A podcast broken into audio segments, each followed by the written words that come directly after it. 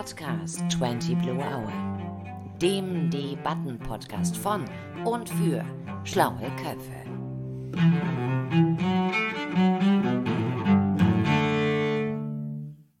So, wir sind live, naja, nicht live, aber on air, lieber Matthias, liebe Zuhörerinnen und Zuhörer. Ich freue mich sehr, euch zum ersten Podcast von 20 Blue Hour 2022 begrüßen zu dürfen.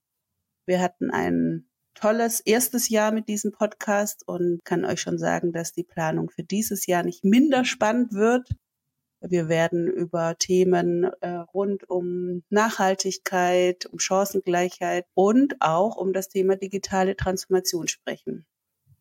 Ein wichtiger, sehr wichtiger und umstrittener Begriff, Trend, Thema ist dabei das Thema künstliche Intelligenz. Ein riesiges Feld und es ist im Grunde auch wäre ein klein wenig vermessen, wenn ich sage, dieser Podcast wird zu diesem Thema alles äh, abschließend behandeln. Das ist aber auch gar nicht unser Ziel. Mein Podcast-Gast heute, Matthias Standfest aus der Schweiz, gebürtiger Österreicher. Ähm, wir werden gleich mal rausfinden, wo er jetzt eigentlich genau sitzt hat das Thema künstliche Intelligenz als Experte im Bereich Architektur auf dem Schirm.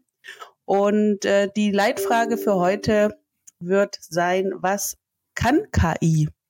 Denn äh, um diese Grenzziehung geht es ja immer wieder in Debatten und da geht laut Matthias auch ab und zu mal was durcheinander. Und äh, wir sprechen ja nicht zum ersten Mal, Matthias, heute über dieses Thema. Insofern freue ich mich über diese Klärung wir sind als 20 Blue ja in vielen Researches und ähm, Aufträgen mit Kunden immer genau an solchen Klärungen interessiert. Und ähm, ja, der Podcast nimmt im Grunde auch immer wieder einfach Hintergrundgespräche auf, die ich sowieso führe. Lieber Matthias, hallo, guten Tag. Oder ja. Grüezi. Ich weiß gar nicht, was du jetzt halt hauptsächlich sagst, wenn du Guten Morgen sagst. Ich, ich sage ta tatsächlich noch nach wie vor Guten Morgen. Guten also, Morgen. Also, ja, hallo Anja, also danke für die Einladung. Jawohl, wo treffe ich dich? Schweiz, Österreich, anywhere in the world? Heute Zürich. Heute Zürich, in deinem Office von Archilyse, richtig? Könnte man fast so sagen, Archilyse hat kein Office mehr. Wir sind eine völlig virtuelle Firma. Ich sitze in meinem Wohnzimmer. Ja, so wie sich das für ein Startup gehört. Denn Archilyse, dessen Gründer und CEO du bist, äh, kümmert sich darum, dass mit Deep ähm, Technology, also tatsächlich nicht ganz einfachen, aber dadurch umso präziseren ähm, Machine Learning Methoden, KI Methoden, das kannst du ja gleich nochmal erklären, ähm, Städtebau und Architektur vor allem, ja, kann man sagen, äh, fairer wird, oder? Habe ich das, kann man das so sagen? Also dein Ziel ist es, mit Hilfe von Daten dafür zu sorgen, dass es bessere Architektur, aber auch ähm, ja für die Käufer und Mieter bessere Informationen gibt im Rahmen von ähm, ja Fragen bezüglich miete ich das jetzt oder nicht. Ja, ich glaube, im Kern könnte man es so formulieren. Ich glaube, es geht darum, dass wir dieses Architekturwissen demokratisieren wollen, damit es einfacher wird, nach den Bedürfnissen der einzelnen Menschen zu bauen. Das ist transparent, natürlich datengetrieben, um auch hier ja, die ganzen Prozesse effizienter zu gestalten. Mhm. Es ist interessant, was du sagst, zu demokratisieren und dann sprechen wir beide heute über KI. Ich glaube, das ist das ist ein ganz interessanter, äh, eine interessante Perspektive auf künstliche Intelligenz, die du hast. Die finde ich auch total faszinierend, wenn wir uns miteinander unterhalten. Denn landläufig ist künstliche Intelligenz eher auf der Seite der Dystopien verordnet. Oh, uns Menschen wird Kontrolle entzogen, die Maschinen übernehmen. Deswegen wäre tatsächlich die allererste Frage an dich mal eine Definitionsfrage. Was ist Klammer auch für dich, aber durchaus auch gerne mit deiner wissenschaftlichen Expertise. Du hast ja auch promoviert im Bereich Architekturgeometrie, wie man das für Machine Learning erschließen kann. Was ist KI?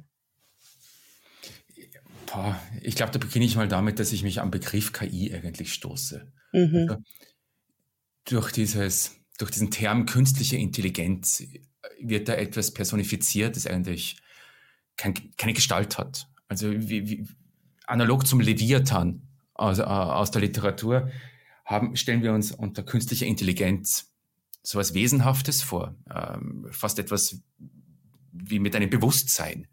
Und dieser esoterische Ansatz an künstlicher Intelligenz schießt ja völlig am Ziel vorbei. Also im Kern ist künstliche Intelligenz nichts anderes als wirklich gute Statistik. Und die ganzen, die ganzen Methoden, die wir jetzt im Computer einfach effizient gestaltet haben, könnte man natürlich auch mit Stift und Papier völlig manuell durchführen. Und wenn ich jetzt meine Statistik manuell berechne mit einem Bleistift, ist es dann auch eine künstliche Intelligenz oder ist es einfach nur meine Intelligenz, die mhm. eine kleine Spur analytischer vorgeht? Mhm. Also das heißt, äh, künstliche Intelligenz bedeutet äh, Geschwindigkeitszuwachs massiv und dadurch wahrscheinlich auch ein gewisser Komplexitätszuwachs. Genau. Bislang hatte ich das Problem als Mensch, dass hochkomplexe Statistik sehr schwierig nachzuvollziehen ist. Ähm, das wird sehr schnell, sehr aufwendig, sehr zeitaufwendig, sehr fehleranfällig. Und über diese Matrix- oder Tensor-Multiplikationen, die man einfach jetzt relativ kostengünstig umsetzen kann, äh, gewinnt die, die, die Vorhersage, die Statistik an Detaillierung. Und das weiß man jetzt seit fast 20 Jahren, dass durch diesen Detaillierungsgewinn ähm, erschließen sich völlig, mhm. völlig neue, bislang unter den Rost gefallene, feine Zusammenhänge, komplexe Zusammenhänge, die aber analog zur Chaos-Theorie dann doch sehr starke Auswirkungen entfalten können. Wir äh, Laien kennen das mit der Butterfly-Theorie, glaube ich, ne? Genau. Also, das äh, trifft es ganz gut, wenn ein Schmetterling in Brasilien sich bewegt hat. Das bis hierhin Auswirkungen. Das ähm, ist vielleicht auch so eine der ersten Grenzziehungen, die, über die wir vielleicht nachher nochmal ausführlicher sprechen. Es gibt bei dem Begriff künstliche Intelligenz in der Debatte aus meiner Sicht eine Laiendiskussion und eine Profidiskussion. Oder siehst du das anders? Ja, gibt es, aber ich muss auch sagen, dass die Profidiskussion zu viele laienhafte Züge annimmt. Mhm. Also man spricht dann bei den Experten über ähm, einfach Machine Learning. Das heißt, das ist nur die, die Anwendung, eine Statistik umzusetzen, bis hin zur, zur, zur großen, komplexen AI, die äh, umfangreiche Entscheidungen treffen kann. Also mhm. wo ich mir ein Gegenüber vorstellen kann wie Google Assistant, der mir plötzlich alle meine Fragen beantworten kann, alle Aufgaben für mich übernehmen kann. Und der nächste Schritt ist dann die sogenannte Singularität. Mhm wo Experten davon ausgehen, dass ab einem gewissen Zeitpunkt sich die AI dann beginnt, selbst zu optimieren, selbst weiterzuentwickeln und dann noch, noch viel schneller an, an Qualität, an Performance zunehmen kann.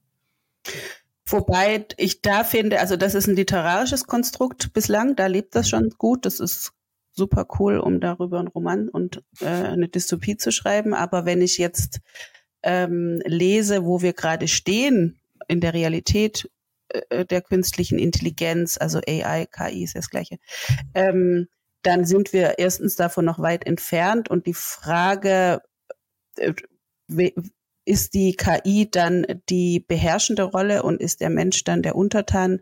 finde ich an, ist doch an, ist doch eigentlich falsch gestellt. Also Singularität hat jetzt erstmal noch nichts mit dieser Herrschaftsumkehr zu tun, genau. oder? Das, das ist der eine Punkt. Und der andere Punkt ist, dass in dieser Methodenverliebtheit ähm, die, die, die Frage der Daten völlig vernachlässigt wird. Also mhm. nachdem Machine Learning äh, de facto Statistik ist, mhm. kann Machine Learning ja nur so gut sein, wie die Daten, auf die es aufbaut. Also klassisches Garbage in, Garbage out. ja.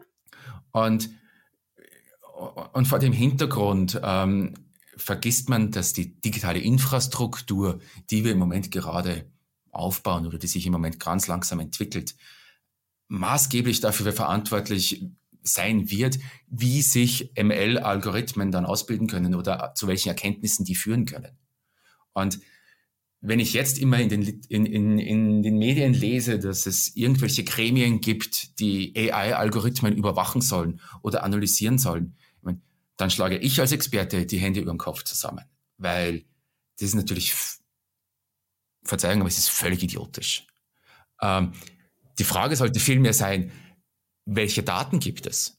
Und mhm. solange ich auf schlechte Datenquellen angewiesen bin, denen irgendein Rassismus, irgendein anderer Bias zugrunde liegt, wird natürlich jede Statistik dann genau diesen Bias reflektieren. Ja. Und es geht jetzt nicht darum, dass die, also alles, was ein AI-Algorithmus machen kann, ist besser oder schlechter Muster in Daten erkennen. Aber die Muster in den Daten, die füttere ich in dem Moment, wo ich die Daten erstelle. Ja, also die, äh, dieser Bias der Daten ähm, ist, glaube ich, ein Teil der Verzerrung in dieser Diskussion, ähm, weil das ein prima Moment ist, wo wir Menschen uns ja auch ehrlich gesagt ziemlich ergebnislos bisweilen kloppen, also welcher mhm. Bias nun erlaubt ist und welcher nicht. Und gibt es Bias frei? Also kann man überhaupt haltungslos, wir als Menschen können wir als Wesen haltungslos auf was drauf gucken? Ich bezweifle das ja persönlich. Mhm. Ähm, siehst du da einen strukturellen Unterschied, den KI machen könnte? Also erste Frage, das sind zwei Fragen. Erste Frage mhm. wäre, kann die KI dafür sorgen, dass dieser Bias, den wir als Menschen vielleicht gar nicht rauskriegen, wenn wir die Daten einfüttern, dass die KI den wieder rausnimmt, weil wir die sozusagen dann auch so programmieren könnten, dass sie das auch mit berücksichtigt. Zweite Frage, hältst du es überhaupt für möglich, dass eine künstliche Intelligenz da drüber geht? Also, dass wir unsere eigene Begrenztheit in der, äh, ja, sagen wir mal, Entscheidungsfindung, wenn wir die Daten auslesen, dann kommen wir zu einem Schluss und entscheiden auf dieser Grundlage. Ähm, ist künstliche Intelligenz prinzipiell dafür der bessere Weg? Ich glaube, dass rein datengetrieben, rein evidenzbasiert, ist es für jeden Algorithmus sehr schwierig zu erkennen, welche Muster jetzt gewünscht sind und mhm. welche Muster eher vermieden werden sollten. Also dann müsste ich a priori definieren, welche Muster gut oder schlecht sind, analog zum Gesetzestext. Mhm. Was ich aber glaube, ist, dass durch die Digitalisierung es viel einfacher wird, Daten zu sammeln, nämlich automatisiert zu sammeln. Und in dem Moment, wo ich Daten automatisiert völlig in ihrer Rohform zur Verfügung stelle, ohne einer menschlichen Interpretation dahinter, ist es natürlich einfacher, äh, einen, einen Bias zu vermeiden. Ah ja. Wir müssen mhm. früher ansetzen. Also nicht, nicht am AI-Algorithmus, sondern eigentlich in dem, wie wir Daten bereitstellen. Mhm. Äh, aber jetzt mal im Ernst, digitale Transformation getrieben von Unternehmen, äh, die sind ja jetzt nicht interessenlos bei der Datensammelei, oder? Also wie kriegen wir denn dann Zugang zu einem Datensee, also wo wir sagen, da kommt alles erstmal rein als Rohdaten, egal von welcher Quelle. Äh, und die Programmierung des Algorithmus ist dann quasi die eigentliche Leistung. Ich sehe da ein Problem, dass es überhaupt ja. zu einem Datensee kommt, der gut gefüttert ist und kostenfrei und intentionslos. Genau dieser Punkt, das wäre eigentlich die gesellschaftliche Aufgabe. Also, oder, oder eine politische Aufgabe. Hier Datenrepositories äh, bereitzustellen, um global, sage ich mal, äh, gegen einen Rassismus-Bias in der Gesichtserkennung vorgehen zu können. Mhm. Die, die meisten Applikationen äh, werden, sage ich mal, nach ökonomischen Gesichtspunkten trainiert. Ich nehme die Daten, die ich möglichst kostengünstig mir besorgen kann. Da gibt es relativ schlecht gelabelte Gesichtsdatenbanken. Mhm. Ähm, die sind auch schlecht belichtet. Das führt natürlich dann zu einem Bias in der Hautfarbe. Das hätte einfach wirklich nur okay. über, über, über, über, über, eben über als Beleuchtungsproblem mit den Linsen zu tun. Und das führt dann eben weiter zu anderen Datenquellen, die ich eigentlich anzapfen könnte, wenn man die denn bereitstellen würde. Mhm. Und da gibt es natürlich so alt wie das Internet, es gibt diesen Idealismus, Daten bereitzustellen. Es gibt Wikipedia, es gibt Open Government, es gibt mhm. ähm, ähm, OpenStreetMap in, in, in, in, der Georeferenz. Also es gibt hier sehr wohl Bewegungen, äh, der, denen dieses Problem bewusst ist, die aber natürlich immer laienhaft auf Low Budget betrieben werden. Ja, das äh, Thema würde ich gleich gerne nochmal aufgreifen. Das finde ich sehr ja. wichtig die Datenherkunft beziehungsweise Datengüte. Du hattest gerade vorhin in einem Nebensatz gesagt, dass Digitalisierung helfen kann, diese Daten ähm, überhaupt erstmal zu heben. Mhm. Das ist ja dann wenn wir uns die Diskussion um digitale Transformation anschauen, ist es ja ähnlich aufgeladen und hängt sich auch wieder an dem Punkt auf, ich verliere meine Datenautorität. Ist ja de facto auch gerade so. Wie würde aus deiner Sicht denn, wenn eine gute Definition von digitaler Transformation oder Digitalisierung aussehen aus deiner Perspektive? Was wäre ein guter Moment, wo dann vielleicht auch mehr Leute sagen würden, ja, unter der Perspektive macht das Sinn und ich mache mit? Ich glaube, dass man auch hier jetzt nicht der Propaganda der Erdölindustrie ähm, aufsetzen Nee, darf. Also es ist, ich, ich glaube, die Daten sind weniger in der Verantwortung von uns. Es geht jetzt nicht darum, dass ich persönliche Daten von mir teile. Also ich Mhm. bin nach wie vor für Privatsphäre, ich bin aber für einen gläsernen Staat und ich sage aber auch, dass es in gewisser Hinsicht in den, bei den Lieferketten, bei der Beschreibung der Produkte, ähm, in der Art und Weise, wie wir unsere Umgebung, das gebaute Umgebung beschreiben, viel mehr Daten gäbe, die man teilen müsste, die aber dann von institutionellen Datenquellen kommen müsste. Also jetzt Mhm. ähm, wo, wo wird das Soja angebaut, das ich eigentlich dann in meiner Tiernahrung wiederfinde von dem Schnitzel, das ich mir dann am, am, am Wochenende rausbrate. Also diese Datenquellen, die, die, die müssten eigentlich zur Verfügung stehen, um hier wirklich auch Wissen oder Zusammenhänge extrapolieren zu können über ML, die uns zu einem gewissen, soll ich sagen, gesellschaftlichen Fortschritt verhelfen würden. Ob ich jetzt ähm, ich, ich brauche jetzt nicht teilen, wann ich meinen Geburtstag habe oder was meine Mhm. Lieblingsfarbe ist, Mhm. weil alles, was Machine Learning daraus entwickeln kann, ist besseres Marketing. Und ich glaube, Marketing haben wir alle genug. Ja, das ist gut, was du jetzt sagst, diesen Unterschied. Ich glaube, das geht auch äh, durcheinander. Ähm, wofür wollen wir diese Daten überhaupt einsetzen? Und tatsächlich ist diese Ebene Marketing, mehr verkaufen, unsere Zielgruppen besser kennen, der größte Anwendungsfall, den wir alle kennen bislang. Und der betrifft uns persönlich negativ in der Regel. Ähm, aber jetzt einfach mal dein Beispiel mit dem Sojaschnitzel. Das heißt, mehr Information für jedermann äh, da stellt sich die Sache dann ja schon ganz anders dar. Also die, dann bekommt, finde ich, KI auch an der Stelle, jetzt mal als Buzzword, ein freundlicheres Gesicht. Ja. Es ist ja was, es ist was Ermächtigendes. Mhm. Ich als Laie für, für viele Sachen ähm, habe natürlich Informationsmangel. Mhm. Ich bin kein Experte, was Autos anbelangt, was meine Nahrungsmittel anbelangen, was meine Krankheiten anbelangen, me- meinen Wohnraum und so weiter. Und in allen diesen komplexen Problemstellungen könnten mich diese Algorithmen oder diese Tools ermächtigen, bessere Entscheidungen zu treffen. Ja. Aber nicht nur uns als Menschen, als einzelne Individuen, ne? Auch als Ja, ja. Gruppe. Definitiv als Gesellschaft. Ich meine, ich meine, wir stehen vor dem größten Umbruch. Also, ich meine, dieser Klim Mhm. der, die Klimakrise, dieses Umwälzen der Welt, wie wir sie jetzt kennen, also die, das ist ja unaufhaltbar. Ich meine, da bin ich leider Kulturpessimist. Mhm. Ähm, und vor dem Hintergrund gibt es natürlich Challenges, es gibt ja Anforderungen, es gibt gerade auch Anforderungen für die Nachfolgegenerationen, hier mit dem adäquat umgehen zu können. Und dort sind dann solche Anf äh, Algorithmen unvermeidbar. Alternativlos, wie es mal jemand formuliert hat, der auch diesen elendigen Term äh, Neuland ins Spiel Mhm. gebracht hat Ja, in dem. Kontext.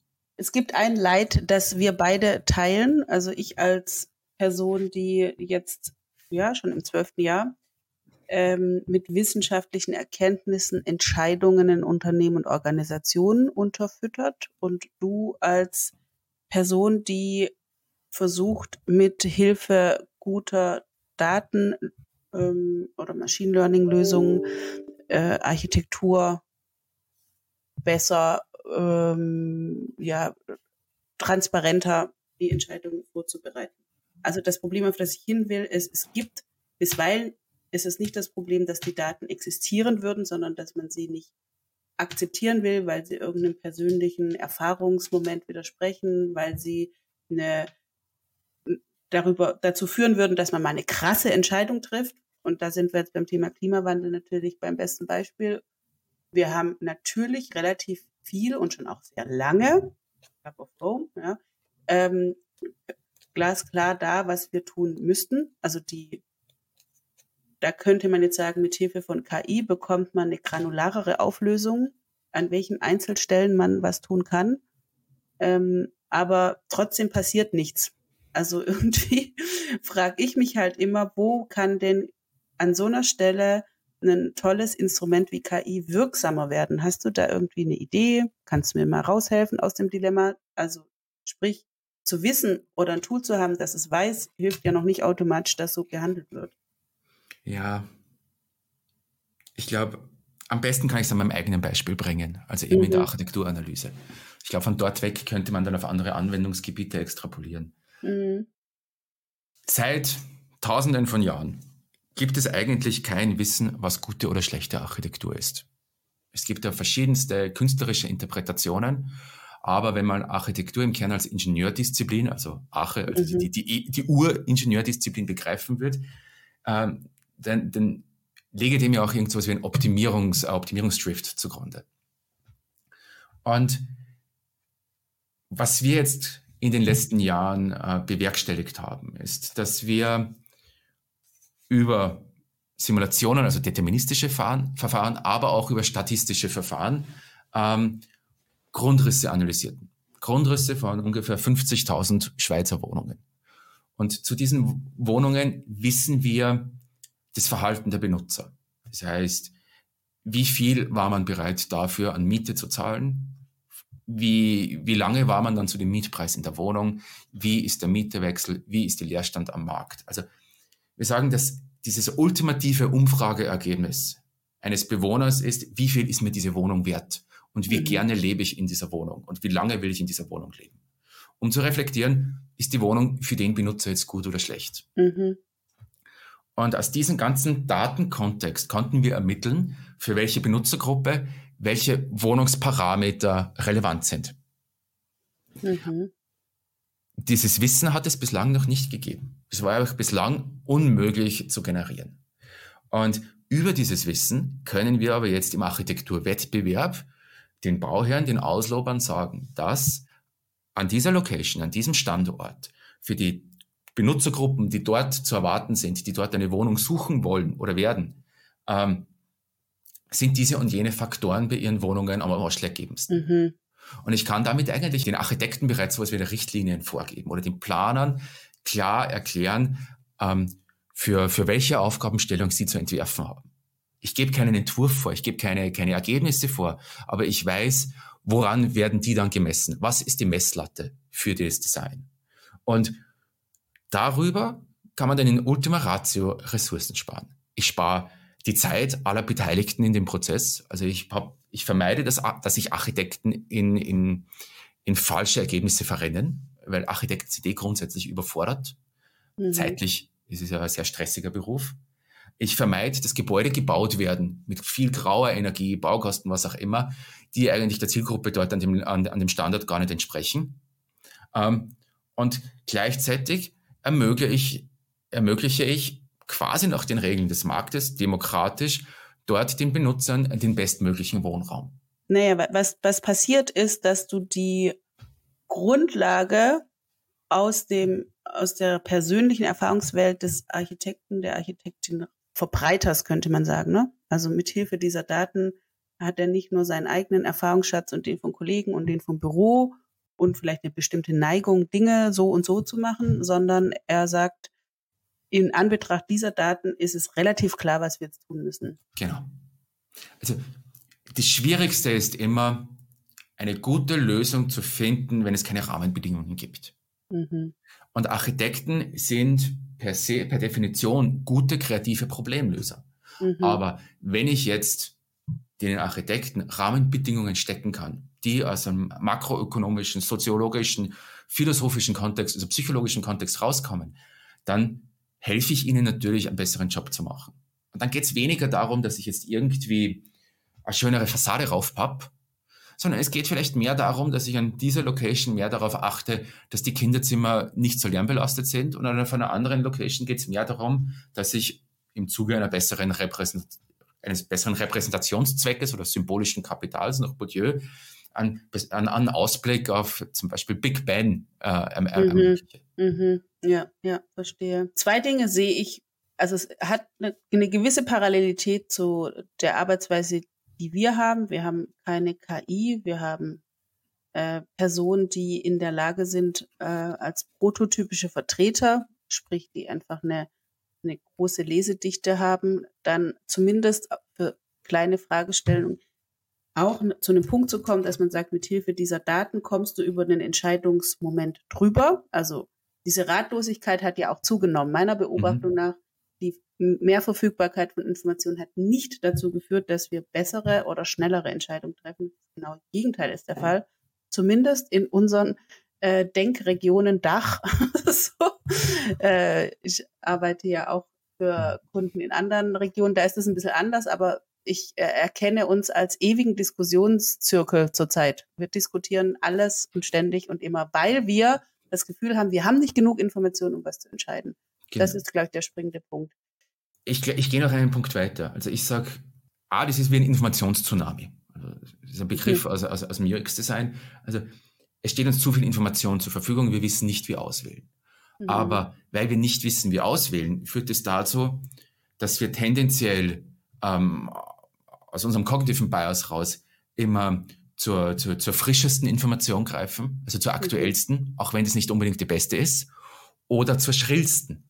Mhm. Also diese ganze Polarisierung der Gesellschaft hat natürlich damit zu tun, mit diesem ganzen, mit dieser Flut an Information und mhm. weil man nicht weiß, worauf man dann ähm, äh, sich fokussieren soll. Und diesen Fokus besser zu finden, auch hier können natürlich statistische Verfahren unterstützend eingreifen. Ja, also ich stelle mir das gerade auch äh, äh, tatsächlich so vor, dass eine freundliche KI-App in der Sprache und in der Wissenstiefe, die ich halt zur Verfügung habe, das ist nämlich ganz verschieden, ähm, mir ähm, mein, also ich finde, Corona ist da ein super Beispiel. Da gibt's mhm. relativ viel Interferenzen, auch deshalb, weil die Lage unübersichtlich ist. Wir als akademisch gebildete Personen haben entweder Menschen, die wir fragen können oder selber die Fähigkeit, die Komplexität zu durchschauen. Aber ich frage mich manchmal schon, was ist eigentlich, wenn du das nicht hast? Dann hast du gerade äh, diesen so Informationszunahme im Kopf und entscheidest dich dann, wie du so schön gesagt hast, zum Beispiel für die schrillste Information. Diejenige, die am meisten heraussticht, ist ja ein Grundgesetz. Und da stelle ich mir jetzt tatsächlich schon vor, in einer KI-freundlichen Welt, dass es auch die App gibt, die einem die Informationen so aufbereitet, dass ich sie verstehen kann und dass sie mir relativ äh, klare und auch verständliche, ja, ich würde nicht sagen Handlungsanweisung, das hört sich schon wieder sehr einengt an, aber ähm, die Welt auf meinem Level erklärt. Ja. Das fände ich echt wichtig, ja, zum Beispiel. Ich, ich, ich drehe es um im Kopf. Also mhm. ich denke, ohne statistischen Methoden ist meine Herangehensweise an die Welt naiv realistisch. Mhm. Also das, was ich wahrnehmen kann. Aber viele Muster, viele Zusammenhänge kann ich gar nicht wahrnehmen. Und um aus dieser Naivität auszubrechen, brauche ich natürlich Methodiken, Werkzeuge, die mir helfen. Wir kennen diese Werkzeuge jetzt aus dem akademischen oder aus dem wissenschaftlichen Diskurs raus, eben mhm. Analyse, Vergleich, ähm, Muster ableiten und so weiter. Äh, Im Kern ist es aber einfach nur ein Werkzeug und ein Werkzeug wie jedes andere auch. Ähm, mein Lieblingsbeispiel ist Tetris. Ja. Also es, es, kommt aus, dem, aus der Extended Theory of Mind raus. Ähm, war eine schöne Studie, ich glaube, das ist schon 20 Jahre her auch. Ähm, man hat am Gameboy Tetris-Spieler analysiert. Und zwar unter zwei verschiedenen ähm, Aufgabenstellungen. Die einen durften die, diese, diese Putzelstücke, die da am, am Bildschirm nach unten rattern, dürften die am Bildschirm rotieren und dann richtig positionieren. Mhm. Und die anderen mussten, durften nicht am Bildschirm rotieren. Also naja. die mussten sich überlegen, wie rotiert werden muss, um danach erst dieses Putzelstück positionieren zu dürfen. Die kognitive Belastung war für die, die es nicht am Bildschirm machen konnten, viel höher. Mhm. Es war ähm, oder ja, wir sind auch Augenmenschen, die, ja. Genau, die, die, die Tetris am Computer spielen durften, also so wie, so wie es gedacht war, konnten besser entscheiden, konnten bessere Resultate erzielen. Ja. Das heißt, in der Symbiose Computer, also oder, oder Maschine oder Algorithmus, Mensch, kommt es zu besseren Entscheidungen. Mhm. Und jetzt mit Statistik ist es nichts anderes. Also wenn ich eine Symbiose habe zwischen Geist und Statistik, kommen natürlich zum Schluss bessere Resultate raus. Nehme ich nur das eine oder das andere, ja, dann wird es beliebig, dann kann ich darauf verzichten. Aber für mich hört sich das auch ein bisschen so an, als ob wir sprechen alle so, als ob die KI vom Himmel herab auf uns herab äh, gelassen wird wie der Heilige Geist, äh, dann je nach mhm. Religion positiv oder negativ. Aber am Ende ist das Prinzip uralt, oder? Also ja. jetzt im Diskurs zum Beispiel bei mir in der Branche sprechen alle von Digital Twins. Ich brauche ein digitales Abbild meiner Umgebung, um darauf Simulationen und ähnliches anwenden zu können. Aber ein Digital Twin ist nichts anderes wie eine mathematische Darstellung.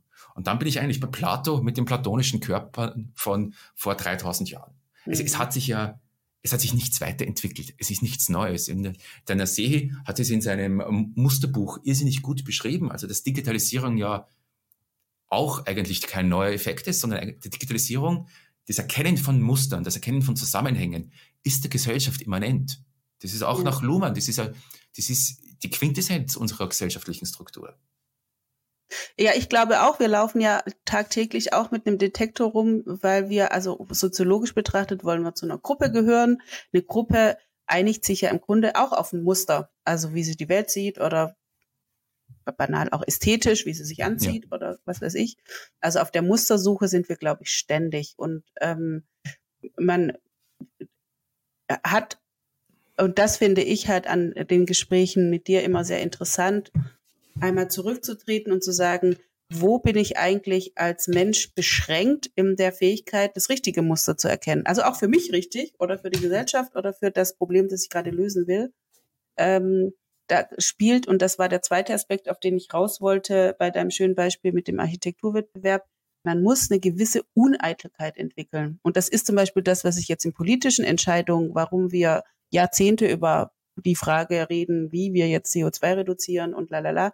Es sind auch manchmal ganz banale Eitelkeiten oder Befindlichkeiten, die gegen irgendwas stehen. Eine Trägheit, sich umzuentscheiden oder ähm, ein Architekt oder zum Beispiel digitale Transformation in dem Gesundheitswesen könnte bedeuten, dass der Arzt an einem, an einem bestimmten Moment aus seinem Weißkittel raus muss und sagen, jetzt gucke ich mal, was mir die künstliche Intelligenz mit den Symptomen eigentlich vorschlägt. Okay, ah krass, da war was dabei, auf das bin ich noch nicht gekommen. Wow, das ist, glaube ich, für vielen ähm, ins, und halte ich jetzt für ein, ein, ein Kernproblem in der ganzen Debatte, dass diese Ent, Thronung des Menschlichen, des, ne, des Menschlichen, des Ich bin der Gott auf der Welt, äh, dass wir, dass das künstliche Intelligenz da was bedroht. Ja, verstehe ich, aber ich mein, wenn man sich das so vor Augen führt, ist das doch mein, Wahnsinn. Ja. Es ist einfach Wahnsinn. Also als Spezies, die eigentlich Werkzeuge benötigt hat, um sich entwickeln zu können, definieren wir effektive und effiziente Werkzeuge plötzlich et als etwas, das uns in unserem symbolischen Kapital beeinträchtigt, also weil wir Expertise oder ähnliches aus der Hand geben müssen. Meine, als würde sich, als hätten sich die Kinder in der industriellen Revolution beschwert, die plötzlich nicht mehr im Stollen nach Kohle graben haben müssen, sondern durch die, zur die Schule durften. Genau, sondern zur Schule durften, weil James Watt die Dampfmaschine erfunden hat in, in welcher Dekadenz befinden wir uns derzeitig in unserem Geist? Ja, also das kann ich auch nicht so ganz auflösen für mich. Ähm, ich äh, habe schon den Einfluss, das ist Eindruck, was ich am Anfang sagte, dass in dieser Diskussion Dinge ähm, des Menschseins in die Diskussion reingebracht werden, wo ich denke, wow, das war jetzt zeitgeschichtlich betrachtet ein ganz kleiner Moment. Und ich als Frau muss auch sagen, nicht der beste Moment für uns jetzt im Sinne der Emanzipation. Also ich begrüße ja sehr viele ähm, Fortschrittsmomente auch deshalb, weil ich merke, sie dienen gleichberechtigteren Umgang auf zum Beispiel zwischen Mann und Frau, zwischen verschiedenen Kulturen. Da ist irgendwie dieser, die Information richtig zu nutzen und auszulösen, entthront bestimmte Charaktere, wo ich denke, ja, bitte. Also eure Zeit ist ja. vorbei und das ist gut so. Also, und das macht aber, glaube ich, auch den Widerstand so heftig. Ja, also man muss natürlich sagen, es ist ja auf diese Art interpretiert, hat die Digitalisierung ja was Revolutionäres. Mhm. Also plötzlich können wir uns von, von symbolischen ähm, Beschäftigungen emanzipieren. Und dieses Symbolische war ja immer zugeschrieben. Das hatte immer irgendwas mit einer Position zu tun, um sich zu identifizieren äh, oder als Distinktionsmerkmal. Das war irgendwie einer Klasse immanent. Arztfamilien, Juristenfamilien und so weiter. Also umso durchlässiger das plötzlich wird, weil ich natürlich dann über Technologien die Eintrittsbarrieren zu diesen Jobs verringern kann, mhm. umso schwieriger wird es für die, ihren Stand zu verteidigen. Also wir leben ja nach wie vor irgendwie in so einer, in einer bürgerlichen Gesellschaft. Und das Gleiche ist mit Erfahrung. Erfahrung ist ja eigentlich Statistik oder Intuition. Das ist dieses Bauchgefühl. Das ist nichts anderes als Statistik, die ich nicht ausformuliert habe. Ich habe, ich habe, es liegt meinen Gedanken eine gewisse Daten- oder Erfahrungsgrundlage eben äh, zugrunde. Und diese die Erfahrungen, umso besser ist, umso gebildeter ich sein durfte, ne? Ja, genau. Aber auch umso mehr Zeit ich damit verbringen durfte, diese Erfahrungen zu sammeln kann ich studieren gehen und kann mich, kann ich mich voll auf mein Studium äh, fokussieren? Kann ich Auslandssemester äh, machen? Oder bin ich dazu finanziell gezwungen, ähm, ähm, Jobs auszuüben, die eigentlich nicht in meiner Profession liegen?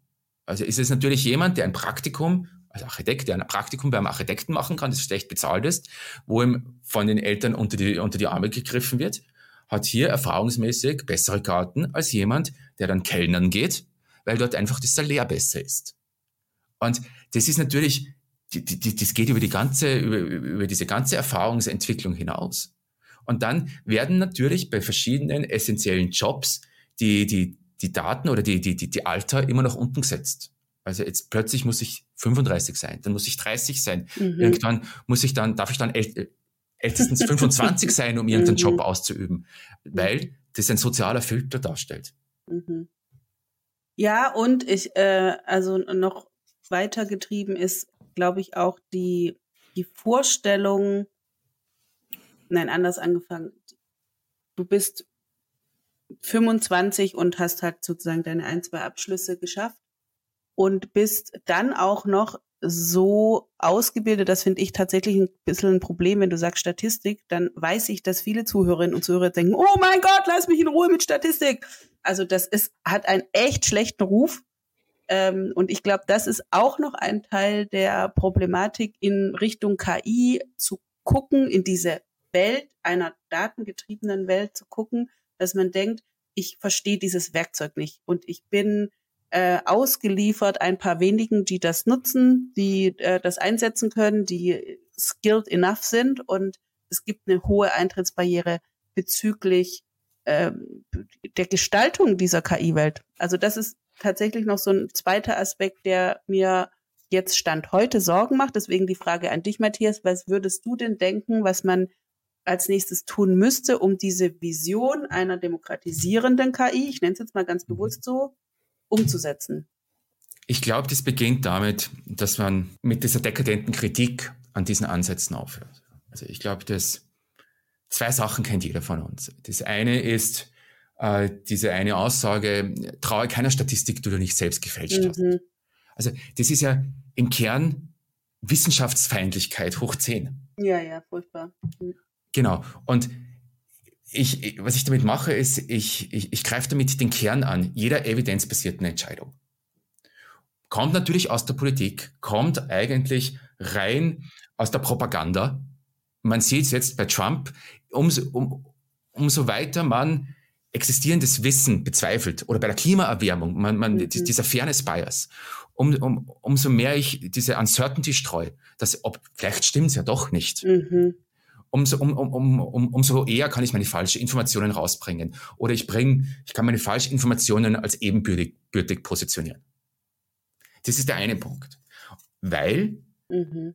in der Mathematik, in der Statistik geht man eigentlich eher vom umgekehrten Schluss aus. Da gibt es ein sehr, sehr bekanntes Zitat, ist frei übersetzt. Das heißt, wie falsch kann ein statistisches Modell sein, um noch sinnvoll zu sein, um noch nützlich mhm. zu sein? Also da geht es mhm. eher um diesen, ich nenne es Pragmatismus oder äh, eigentlich optimistischen Pragmatismus. Mhm. Wie welche low-hanging fruit mäßig, welche Hilfe stellen mir eigentlich auch schlechte Daten zur Verfügung? Schlechte Statistiken. Also mhm. ich kann eigentlich auf Mittelschulniveau Statistiken äh, generieren, von denen wir alle profitieren. Ah ja, okay.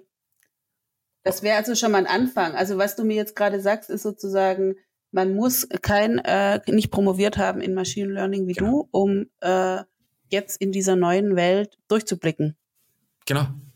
Und vielleicht sogar auch aktiv an der Welt mitzustricken. Also das finde ich was noch entscheidender. Ähm, so ein, eine Sorge, die ich aktuell gerade habe, und ich glaube, das teilen auch viele und ist Teil von einem Grund, wer besitzt denn gerade die Daten? Also das hatten wir ja vorhin genau. schon gesprochen. Aber bislang, finde ich, ist da der gordische Knoten noch nicht gelöst und es ist extrem lukrativ, in dieser Industrie zu arbeiten. Die hat sich ja auch, wenn man das jetzt anguckt, ist sie ja so viel wert wie viele Länder. Also die mhm. haben eine extreme Power und äh, Gestaltungsmacht dadurch auch. Und es ist aber wie ein Paralleluniversum. Und das, was du jetzt beschreibst als Vision, finde ich, sollte nicht in der Second, sondern First Reality stattfinden.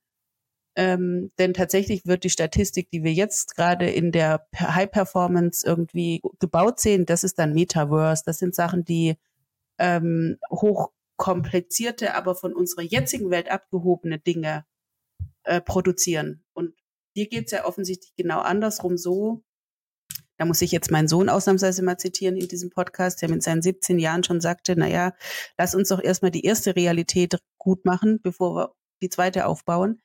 Ähm, so wie ich dich verstehe, kann KI tatsächlich im Großen und im Kleinen helfen, Prozesse effizienter, besser und demokratischer zu machen. Und das ist für mich eigentlich eine, da gibt es eine Reihe von Aufgaben, die jetzt ganz pragmatisch angegangen werden müssen. Mhm. Also du der politischen Ebene ganz offensichtlich. Die Daten Repositories hast du es genannt, ne? Genau, ja. Ich nenne es mal Datensee. Äh, mhm. die also so bereitzustellen und mit Open Data auch noch mal ein bisschen klüger umzugehen. Da habe ich bei Le Monde Diplomatique, den Artikel wollte ich dir eigentlich noch geschickt haben, stimmt, gelesen, dass quasi die ganze Open Source Community mittlerweile auch schon an den großen, wie heißt denn ja, GAFA dranhängt, an den großen ähm, Digitalunternehmen ähm, und, und quasi Open Source nicht mehr der Welt gehört, sondern Konzernen. Ähm, mhm. Das finde ich ist zum Beispiel ein relativ konkretes Thema, das politisch anders reguliert werden müsste. Ne?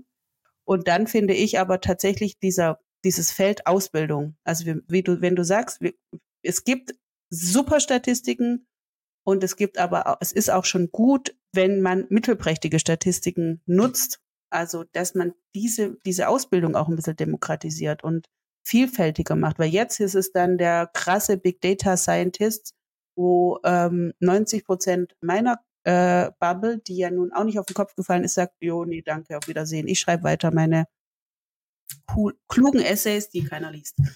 Ähm, also das sind, finde ich, sind zwei ganz wichtige Aspekte in der Ausbildung und in der Bereitstellung von Daten. Da muss tatsächlich aus meiner Sicht nochmal was mhm. passieren. Und das Dritte ist, glaube ich, dieser Aspekt der Uneitelkeit.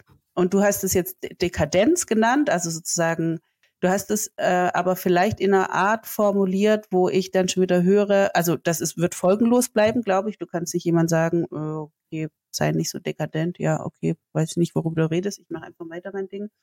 Ähm, gibt es für dich vielleicht auch Länder, wo du sagst, da funktioniert das besser, da funktioniert das Zusammenspiel zwischen menschlicher äh, Klugheit und Daten so, dass der Mensch seinen Job besser machen kann oder seine Entscheidung besser treffen kann, ohne dass er irgendwie äh, dieses Ego-Problem hat.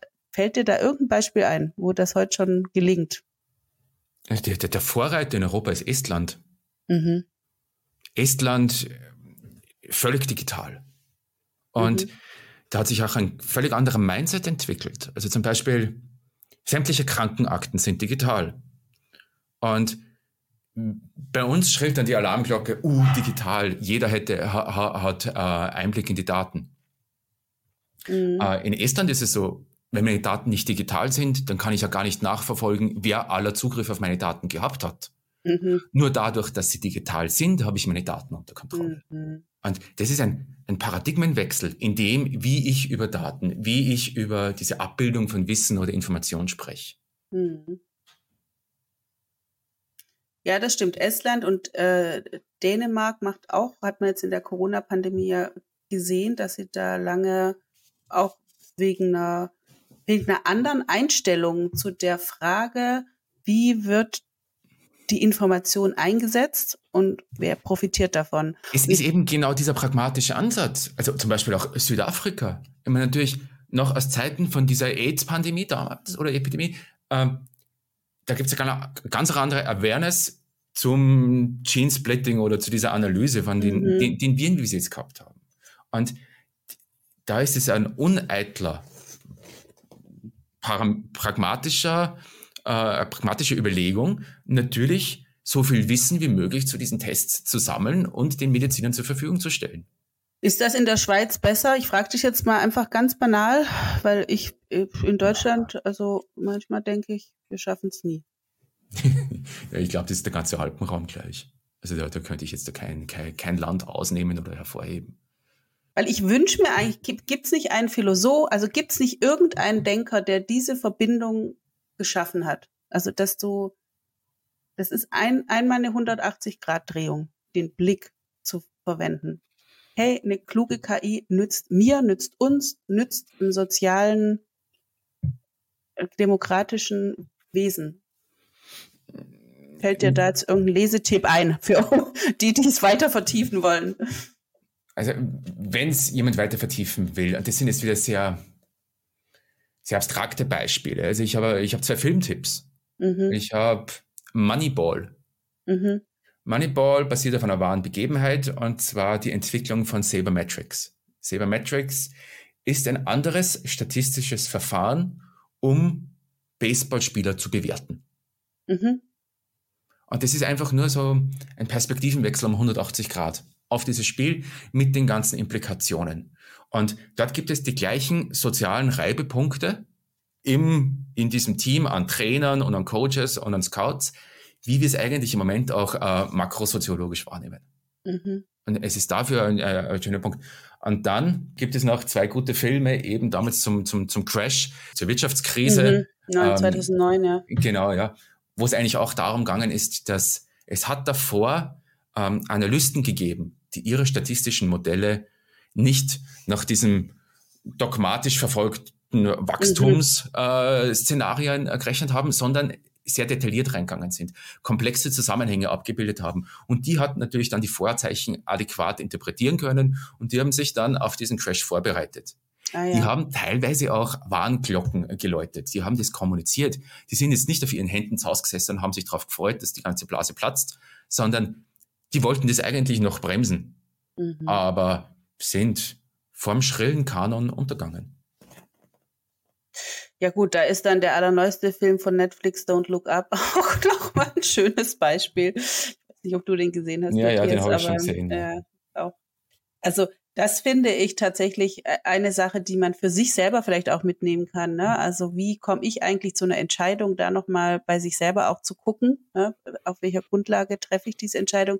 Da sollte sich auch jeder, ich, ich selber ja auch, an die Nase fassen, diese Aufregungskonjunkturen, äh, die man bisweilen täglich äh, durchläuft, wenn man ähm, sich an den lautesten dranhängt. Das geht ja in beide mhm. Richtungen. Das finde ich schon nochmal einen wichtigen Moment der Reflexion. Das halte ich auch tatsächlich für eine gesamtgesellschaftliche Aufgabe. Ähm, und dann tatsächlich, also gut, müssen wir jetzt mal schauen, Matthias, wir haben ja auch ein Projekt vor, vielleicht mhm.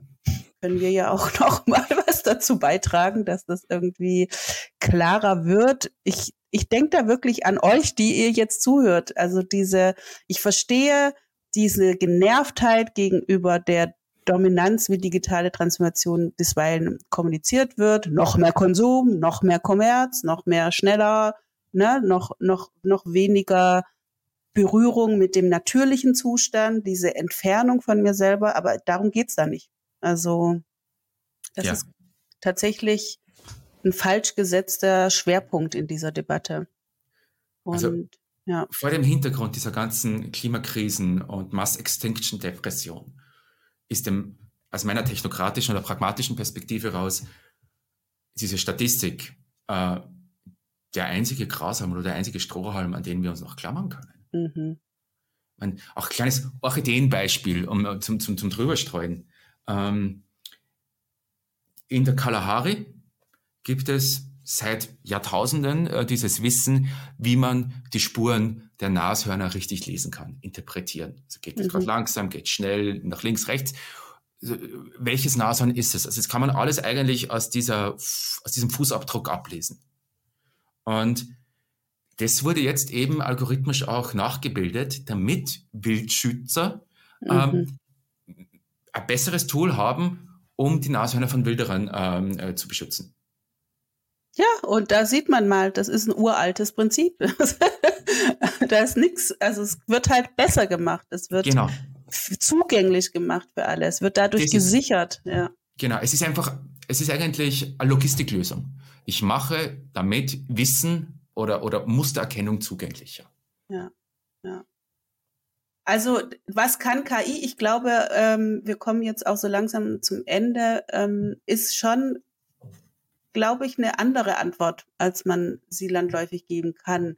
Es geht nicht darum, dass sie ganz viel weltbeherrschend uns alle ähm, ja, bestimmen werden kann. Das ist gar nicht die Frage, sondern was kann KI? Sie kann tatsächlich zu einer transparenteren, offeneren Gesellschaft führen. Sie kann uns auch bei großen Fragen helfen, dass wir diese besser beantworten und ähm, unter den geeigneten Voraussetzungen von, ich würde mal sagen, einer statistisch freundlicheren Ausbildung, äh, liebe Mathelehrer, seid da mal kreativ vielleicht oder so, ne? Ähm, ist es auch ein Tool, das mehr Leute bedienen können, als, als sie denken, weil wir tun es tatsächlich tagtäglich mittels Erfahrung, Intuition sowieso auch. Wir nennen es halt anekdotische Evidenz, das ist auch gut so ähm, dass wir uns quasi da abgrenzen. Anekdotische Evidenz ist das, was ich weiß, aber wenn es unzählig viele Ichs wären, dann wären meine Entscheidungen oft auch besser. Was ist dein Schlusswort, Matthias? Was möchtest du uns mitgeben noch? Also, wenn ich mir was wünschen dürfte, dann wäre, dass man sich weniger Sorgen um KI oder Machine Learning macht, sondern vielmehr darum, wie wir als Gesellschaft die Daten zur Verfügung stellen können, wo wir uns wünschen würden, dass man auf deren Basis Wissen ab, äh, lernt oder extrahiert. Also es, es, es geht um Daten, es geht ähm, eigentlich um ein neues Bürgertum, um, um, um, um, um Verantwortung, mhm. Verantwortung in Teilen. Mhm. Ja, ich, das ist, glaube ich, aber auch nochmal eine große Aufgabe an die Politik, wo es wahrscheinlich auch ein Stück weit Wissenslücken gibt. Wo muss ich eigentlich anfangen, um dieses neue KI-Zeitalter beherrschbar zu machen, in, um die Demokratie darin zu wahren? Das ist, glaube ich, schon nochmal ein wichtiger Punkt. Es geht wirklich um die Bereitstellung von Daten und um ähm, eine, eine Regulierung an der richtigen Stelle. Ja. Ja, wunderbar. Also ja, wir reden weiter ohne ähm, Mikro, ganz sicherlich noch. Ähm, für euch war es jetzt ein hoffentlich interessanter Jahresauftakt des Podcasts 20 Blue Hour. Nächstes Mal im Februar geht es um das Thema nachhaltiger Konsum, auch sehr spannend, ähm, auch ein wichtiges Thema. Und für heute, Matthias, danke ich dir ins schöne Zürich. Danke, Anja. Und äh, ja, wünsche dir ein tolles Wochenende. Heute ist 21. Januar, jetzt ist 11.56 Uhr, also du kommst noch pünktlich zu dem Termin, ist doch wunderbar. Ja, genau. Schönes Wochenende. Tschüss. Ciao. Und schon ist sie vorbei und schlägt in 30 Tagen wieder. Die blaue Stunde. 20 Blue Hour gibt es überall dort, wo es gute Podcasts gibt und natürlich bei uns auf 20.blue. Also schreibt, liked, shared oder abonniert uns und bis bald.